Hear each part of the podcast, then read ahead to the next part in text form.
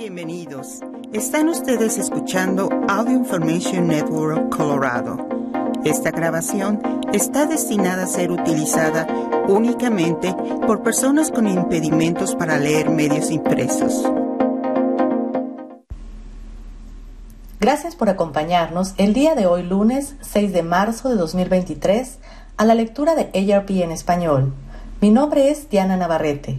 Estos son los principales artículos que leeremos hoy. ¿Cómo tomar la decisión de cambiar de carrera? Escrito por Sherry Dulworth. Señales de advertencia del cáncer de páncreas y avances en el tratamiento. Escrito por Cheryl Platzman Weinstock.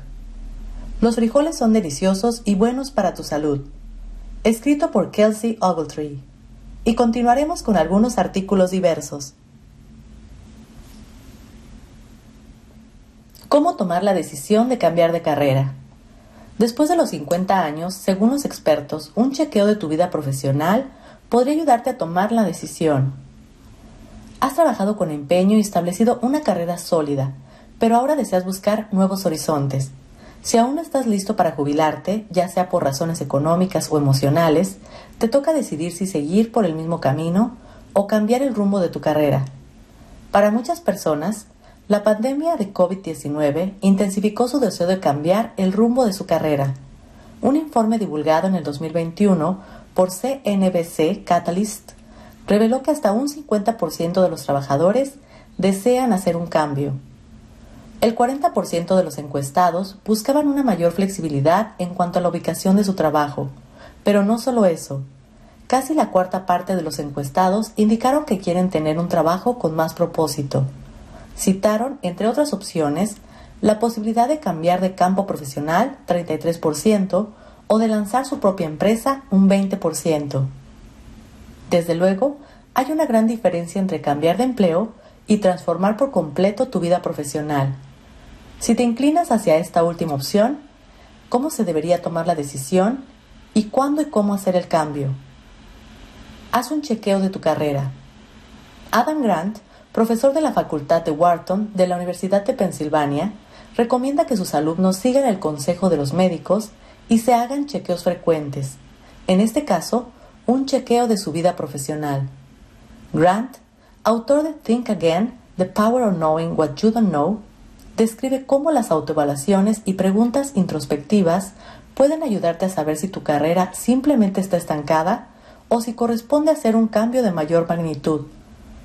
A partir de los 50 años, los criterios con los que evalúes la salud de tu carrera podrían ser distintos de los que usabas anteriormente.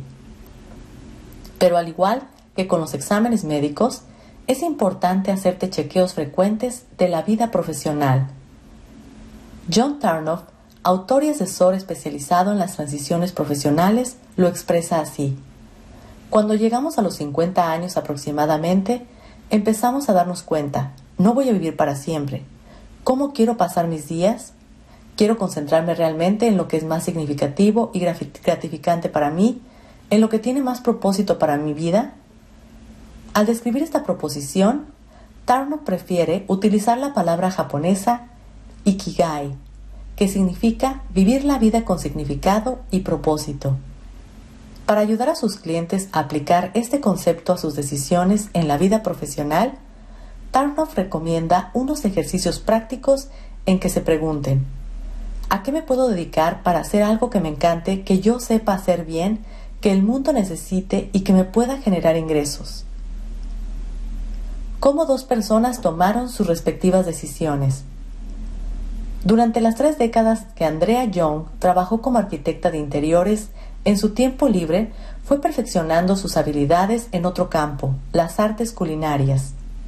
Mi pasión por la cocina se remonta al tiempo que pasaba en la cocina con mi abuela.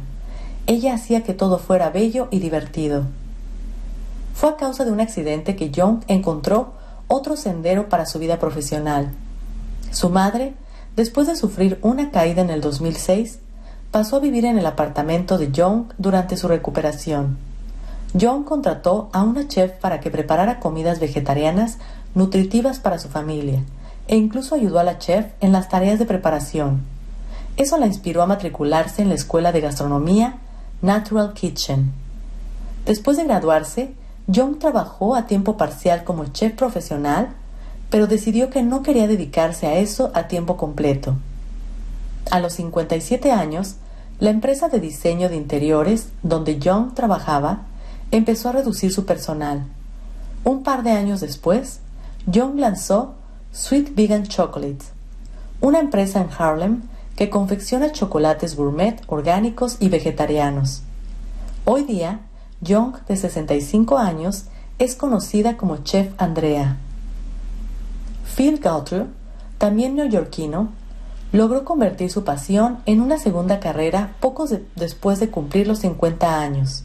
Gautreau, de 61 años, tuvo durante 25 años una carrera como administrador en el sector médico, pero vio que su trabajo le resultaba menos gratificante que antes. Empecé a preguntarme, si voy a trabajar otros 10 o 15 años, ¿esto es lo que quiero seguir haciendo? explica Gautreau pero no sabía a qué me dedicaría en lugar de eso. Aproximadamente cuatro años antes, Gautreau había tomado un curso de carpintería y le encantó. Gautreau empezó a pasar la mayoría de su tiempo libre cultivando sus habilidades artesanales en ese campo. Ya para el otoño del 2011, había producido suficientes artículos para presentar su primera exposición en Lincoln Center, donde sus obras se vendieron bien. Había empezado a hablar con mi asesor financiero sobre la posibilidad de cambiar de carrera, pero aún no había decidido exactamente a qué me dedicaría después, recuerda Gautreau. Al siguiente año, cumplió 51 años e ideó un plan para transformar su pasión por la carpintería en su nueva carrera. Desde entonces, Gautreau ha exhibido sus diseños en exposiciones prestigiosas como la Philadelphia Arts Show y la Smithsonian Craft Show. Convierte tu actividad secundaria en tu trabajo principal. Tarnoff subraya las ventajas de cultivar una actividad secundaria como una posible alternativa profesional, tal como lo fue para Young y Gautreau. Hoy en día, mucho más que nunca, se habla de los trabajos secundarios, porque es tan fácil lanzar un nuevo negocio, dice Tarnoff, quien señala lo fácil que es acceder a abundantes recursos en Internet, como videos gratuitos en YouTube que pueden ofrecer ideas para la actividad empresarial o servir de hoja de ruta. Según Tarnoff, también se cuenta con la opción de una jubilación progresiva en vez de renunciar abruptamente a tu empleo. Es algo que se puede planificar después de los 50 años. Buscar maneras de reducir las horas que dediques a tu empleo principal o cambiar tus responsabilidades para que tengas más tiempo para realizar una actividad secundaria o buscar la carrera que tendrás en la siguiente etapa de tu vida. Esto tiene que ver con la noción de que la iniciativa empresarial es más relevante que nunca en el mundo laboral, señala. Adquiere nuevas habilidades a lo largo de tu carrera. Tanto John como Gautreau adquirieron nuevas habilidades empresariales que les ayudaron a lograr una transición exitosa de una carrera a otra. Para mejorar sus conocimientos empresariales en finanzas y desarrollo empresarial, entre otros temas, Young se inscribió en un programa ofrecido por los Centros de Desarrollo de Pequeñas Empresas de la ciudad de Nueva York. Gracias a su creatividad en el mercadeo, por ejemplo, donó mil chocolates gourmet a los socorristas. Logró aumentar la visibilidad, las ventas y el éxito comercial de Sweet Vegan. Gautreau, por su parte, pasó un par de años informándose sobre los productos y lugares donde más valdría la pena invertir su tiempo y talento. En la actualidad, sus obras se venden en 40 tiendas en el país y en Internet. Todavía le encanta trabajar con la madera y se siente muy a gusto como artista, pero también toma en serio su papel de pequeño empresario. No estoy jubilado, no es un pasatiempo, dirijo una empresa, dijo Gautreau.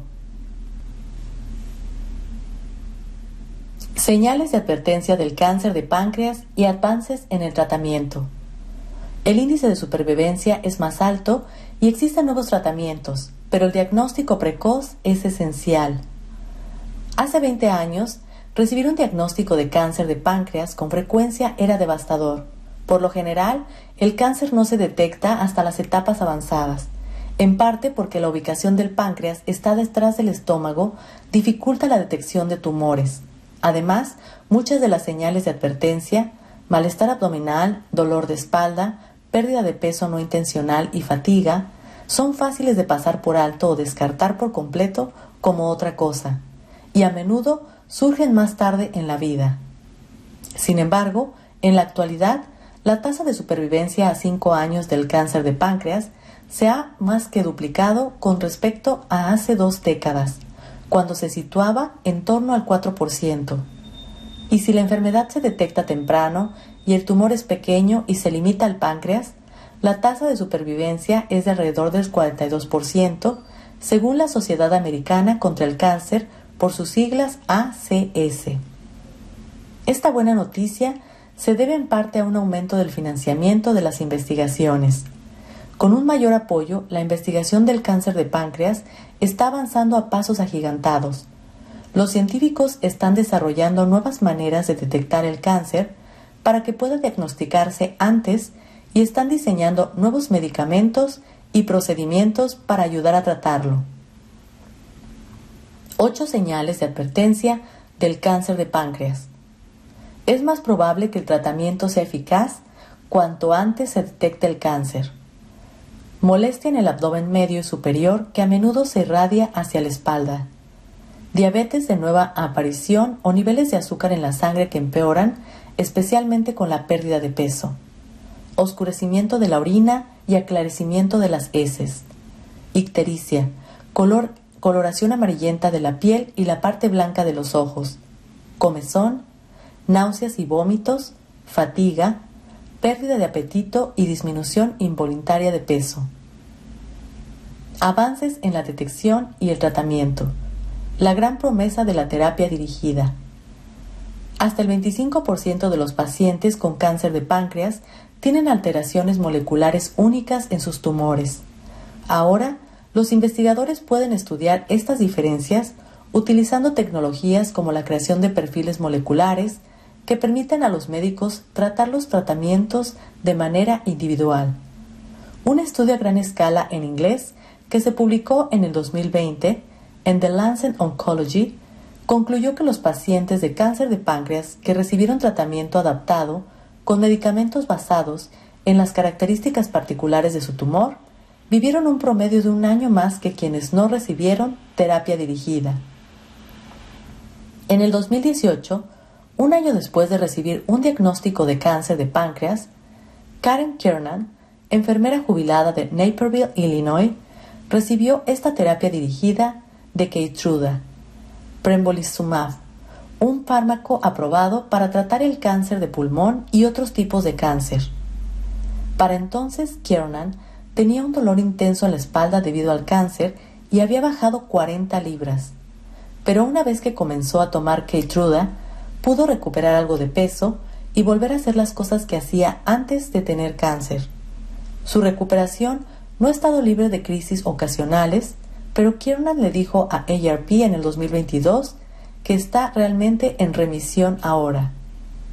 Creo que estamos comenzando a ver más progreso y tracción en evaluar cada tumor en los pacientes de cáncer de páncreas, dice el doctor Michael Pisbayan, director de Gastrointestinal Development, Therapeutics and Clinical Research Programs en el Johns Hopkins Kimmel Cancer Center. Él calcula que en la actualidad más de la mitad de los pacientes con cáncer de páncreas se someten a pruebas diagnósticas de sus tumores. Esto es definitivamente algo que los pacientes pueden controlar en cierta medida. Por lo general, deben sentirse más cómodos y ser más asertivos al pedirle esto al médico, dice Pisbayan. Uso del medicamento contra el cáncer de mama, Lynn Parsa. Mary Phillips recibió un diagnóstico de cáncer de páncreas metatásico en marzo del 2016. Al principio la, administraron la quimioterapia combinada más reciente para el cáncer de páncreas. Luego, se inscribió en un estudio clínico con el medicamento Lynparza o la Parif.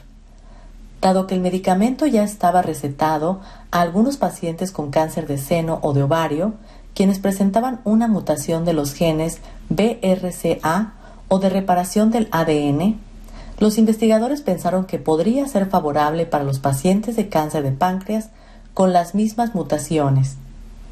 Las primeras conclusiones en esta área han sido prometedoras.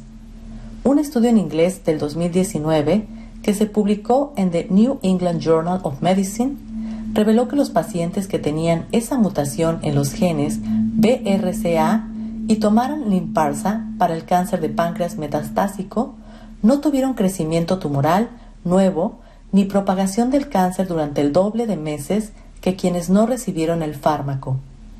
Aún así, no hubo diferencia en la supervivencia a largo plazo después de 18 meses. En diciembre de 2019, la Administración de Alimentos y Medicamentos aprobó el medicamento para la terapia de mantenimiento de este grupo de pacientes. Phillips tiene algunos consejos para los demás después de su experiencia con la enfermedad. Haz todo lo posible y reconoce que lo intentaste todo. Tienes que permanecer vivo hasta que llegue una mejor opción. Mejores resultados con radioterapia guiada. Norman Kravitz, de Boynton Beach, Florida, recibió un diagnóstico de cáncer de páncreas de grado 3 en el 2019. Le administraron seis meses de quimioterapia intensiva seguida de radioterapia de avanzada guiada por resonancia magnética en el Dana-Farber Brigham The Women's Cancer Center en Boston. La nueva tecnología combina dos métodos para atacar el tumor a fin de aumentar la precisión. Sin la guía de la resonancia magnética, la radioterapia puede ser técnicamente difícil debido a la ubicación del páncreas en el medio del abdomen. La guía de la resonancia magnética nos permite visualizar y administrar con precisión el tratamiento de radiación a fin de tratar el tumor con altas dosis de radiación y al mismo tiempo reducir la radiación que reciben las estructuras vitales circundantes, lo que reduce el riesgo de que se presenten efectos secundarios, explica el doctor Joseph Mancías, el radiooncólogo de Kravitz en Dana-Farber. Después de seis meses de quimioterapia y solo una semana del nuevo tratamiento de radiación, que por lo general está disponible en los principales centros médicos de todo el país, el tumor de Kravitz se redujo y a principios del 2020 pudo someterse a una operación para extraerlo. Todo volvió a la normalidad. Voy al gimnasio de 5 a 6 veces por semana. Soy saludable y me siento muy bien. Le dijo Kravitz a IRP en el 2022. Los médicos me llaman el hombre milagroso. Interpretación de estudios por imagen por medio de inteligencia artificial. El cáncer de páncreas inicial puede ser lo suficientemente sutil como para pasar desapercibido en las exploraciones en el 30% de los casos, lo que significa que cerca de la mitad de todos los casos no se detectan hasta las etapas avanzadas, como sucedió con el conductor de Jeopardy, Alex Trebek, quien murió en noviembre de 2020 a causa de esta enfermedad. Deberíamos poder hacer las cosas mejor, advierte el doctor Elliot Fishman, profesor de radiología y ciencias radiológicas en la Facultad de Medicina de Johns Hopkins en Baltimore. Con ese fin, Fishman está utilizando inteligencia artificial para enseñarle a la computadora a interpretar tomografías computarizadas para detectar tumores en las primeras etapas y poder extraerlos quirúrgicamente. Hasta febrero del 2022, Fishman había utilizado esta tecnología para examinar a miles de pacientes con cáncer de páncreas y ha logrado detectar tumores con un 90% de precisión. Detección precoz del cáncer con análisis de sangre y de orina. Al igual que con muchos otros tipos de cáncer, algún día se podrá usar un simple análisis de sangre o de orina para detectar el cáncer de páncreas en sus primeras etapas, ya que los líquidos corporales contienen fragmentos de ADN de las células tumorales. Los equipos de investigación están formulando métodos para analizar el ADN en la sangre para detectar el cáncer de páncreas con gran precisión, señala el Dr. Brian Wolpin, profesor adjunto de medicina en la Facultad de Medicina de Harvard y director del Centro de Cáncer Gastrointestinal en el Dana-Farber Cancer Institute. En los últimos cinco años, los científicos han logrado un gran progreso en la formulación de estos análisis de detección precoz de varios tipos de cáncer y ahora se llevan a cabo estudios a gran escala para definir su funcionalidad, indica Wolpin, quien advierte que tal vez esos procedimientos puedan detectar tejido canceroso en el 90% de los casos. Mientras tanto, en estudios clínicos que se llevan a cabo en el Reino Unido y Finlandia, los investigadores están estudiando el modo de detectar el cáncer de páncreas de esta manera con análisis de orina. Conoce y reduce los factores de riesgo del cáncer de páncreas. Para poder diagnosticar el cáncer de páncreas temprano e intervenir con la esperanza de mejorar el pronóstico de los pacientes en general, es conveniente tener un mejor conocimiento de los factores de riesgo que se vinculan a la aparición de este tipo de cáncer, como por ejemplo antecedentes familiares de cáncer pancreático, una exploración por tomografía computarizada o por resonancia magnética que revele un quiste pancreático o la aparición de diabetes, explica James Farrell, del Yale Center for Pancreatic Diseases del Yale Cancer Center puedes disminuir el riesgo de contraer cáncer de páncreas si modificas ciertos comportamientos poco saludables en tu estilo de vida que puedes controlar como fumar, beber alcohol o tener sobrepeso. Se cree que alrededor del 25% de los, de los casos de cáncer de páncreas ocurren por fumar cigarrillos. Fumar puros y consumir tabaco sin humo también aumentan el riesgo, según la ACS. La ACS también señala que las personas obesas con un índice de masa corporal de 30 o superior tienen cerca de un 20% más de probabilidades de tener cáncer pancreático. La diabetes tipo 2 es más común entre los adultos con sobrepeso y esta enfermedad también aumenta el riesgo de cáncer de páncreas, especialmente en los mayores de 50 años que desarrollan de repente diabetes tipo 2 sin tener antecedentes familiares de la misma, dice Walpin de Dana Farber. Beber puede causar pancreatitis crónica o inflamación del páncreas, que se ha vinculado a un aumento del cáncer de páncreas.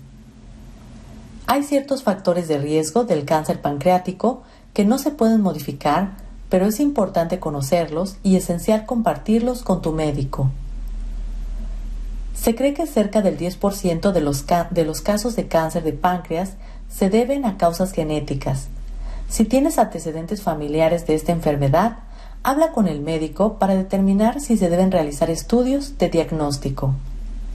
Los antecedentes familiares de otros tipos de cáncer y síndromes también pueden aumentar tu riesgo de cáncer de páncreas. Estos incluyen cáncer de mama y ovario hereditario causado por mutaciones BRCA1 o BRCA2 y el síndrome de Lynch, un trastorno hereditario asociado con cáncer de colon. Wolpin señala que existen datos contradictorios acerca de si el riesgo de tener cáncer de páncreas aumenta con el uso prolongado de inhibidores de la bomba de protones para disminuir el ácido estomacal o la infección con Helicobacter pylori, una bacteria que puede causar úlceras. Otros factores de riesgo incluyen la edad, el sexo y la raza. Los hombres son ligeramente más propensos a padecer cáncer de páncreas que las mujeres. El riesgo de contraerlo aumenta con la edad. Los afroamericanos tienen más probabilidades de tener cáncer de páncreas que todos los demás grupos étnicos.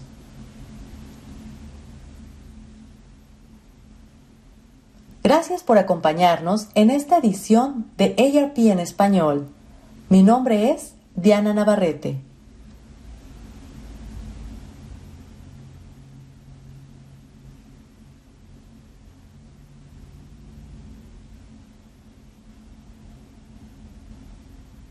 Si ha disfrutado de este programa, por favor suscríbase a nuestro servicio gratuito en nuestra página web www.aincolorado.org o llamando al 303-786-7777.